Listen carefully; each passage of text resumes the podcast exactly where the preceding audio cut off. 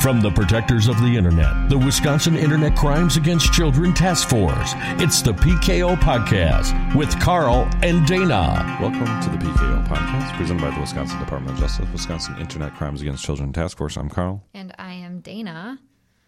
Joke of the day. Go for it. All right. Got another good one. Oh boy. Because everyone's Every- a good one. Yep. I every every week. I, I just- got a good one. I got I a would good love one. to hear from somebody that's like, I tell all these jokes to my kids and I laugh a lot. oh, don't laugh. It could happen. All right. What is an alien's favorite place on a computer? The motherboard. Close. Good, though. Yeah. Spacebar. Oh. I Ah, but I like yours. was thinking mothership. no, I like that. Shoot. I feel like I might have told you that one before, too, but I don't know. No, I don't think so. re up some of these. Okay. So today, let's talk about AI, Let's talk about it.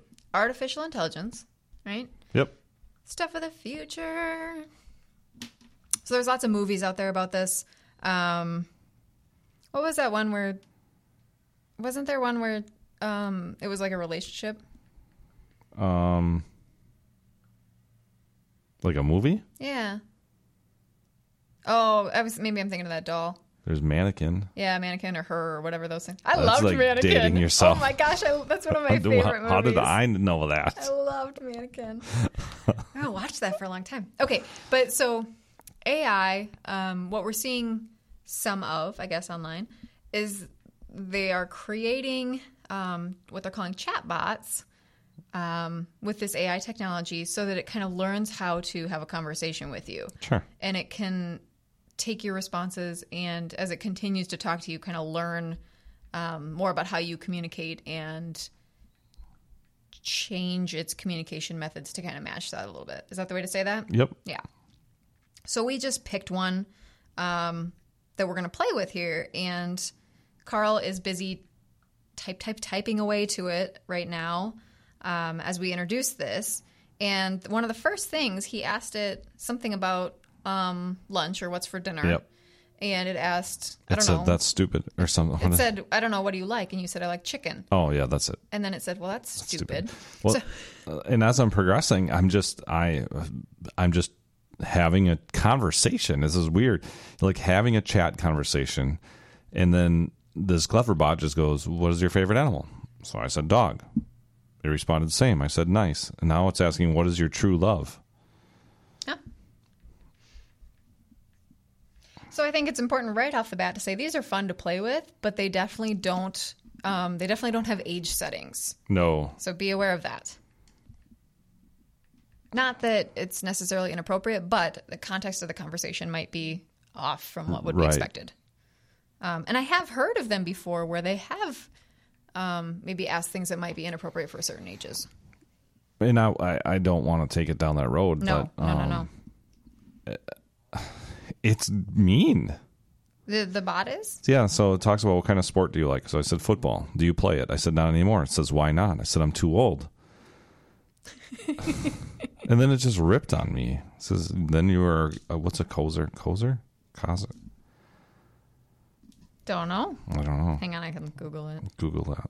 Somebody out there probably knows. I'm sure. Well, it's like us asking that thing about the penguins and not knowing they were a chocolate cookie. Right. Um, I don't, I don't know. This just has things about sewing. So I just responded what with a question mark. Do you know what you are? It says. I said no. Oh boy, maybe- you like oh, to know? Oh, Yes. boy. Well, if it's going by Urban Dictionary, that is not good. No. we can't talk about it. Mm-hmm. Oh boy. Agreed. Try to get it off of that line.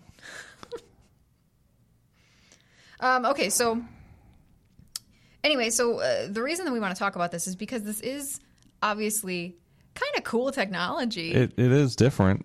and it could definitely draw in a, a child pretty easily as far as you know getting down the rabbit hole in these conversations and maybe losing track of time and that sort of thing. Right. The other thing I think that is important with this sort of stuff is to keep in mind the same things. Like you don't know who's on the other end of that screen. In this case, nobody. right? Um, but somebody's definitely collecting these conversations to to Oh, use yeah. for you know enhancing or doing whatever else. So this information is going somewhere. Yes. but uh, you know you can if you got into this conversation, um, your chatbot conversation can get supportive. Like if you're having a bad day and you're talking about having a bad day, and it's learned that it, that you're looking for support from it, it can give you support Right. and that can be misleading um, you know and, and just keeping that kind of stuff in mind too so your child understands that having a conversation with this chatbot is not like having a conversation with maybe you the parent Right. as far as you know supporting you through some of these things So what's HPW mean? So it's asked me, do you know how to lie? wow I said, do you? Question mark. It says no, I don't. HPW? Question mark. urban dictionary is not my friend today. So then I responded, liar. And then it responded, I'm not lying. um it said that as part of your lying conversation Yeah. HPW. this doesn't fit that so i don't know So you're says- you got a mean chatbot it says, I'm not lying. I said, I don't believe you. It says, that's your problem. Wow. Um. Yeah, I don't know. I do have a mean chatbot. How did this happen? Maybe you can get out of it and get back in. It's definitely give you th- giving you things that aren't aren't the most appropriate when you look them up. Yeah.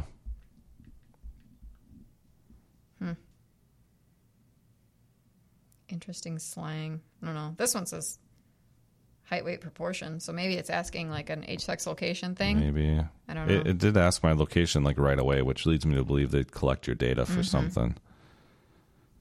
Yeah. So I mean, there's some definitely there's some interesting things here. Um, it's important to be aware that this technology exists, and I think it's going to probably be incorporated into a lot more things um, as we continue down the kind of tech world, I guess. Right. So the same basic. Sorry, I'm Googling at the same time I'm saying this. It's going to be the same basic safety conversations that you're going to be having. So, knowing who's on the other side of that screen or if it's nobody, um, not oversharing, not sharing too much information. Right. You know, even in this case, like let's practice getting out of that nasty conversation as far as cyberbullying or whatever it is. Well, that's stupid. Right. How are you going to respond to that? And um, if it's just backing out of the screen, if it's closing it down, if it's restarting it, like I said, and trying to restart a new Right. conversation with the bot. Um, because, you know, that's stuff that we don't want.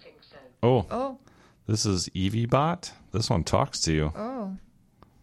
That was one of the other ones that came up as one of the. There's a couple that came up as kind of the top um, ones. So I think they're they've gotten the best functioning AI as far as learning how to respond to you. And that was one of them too. That one was a female one.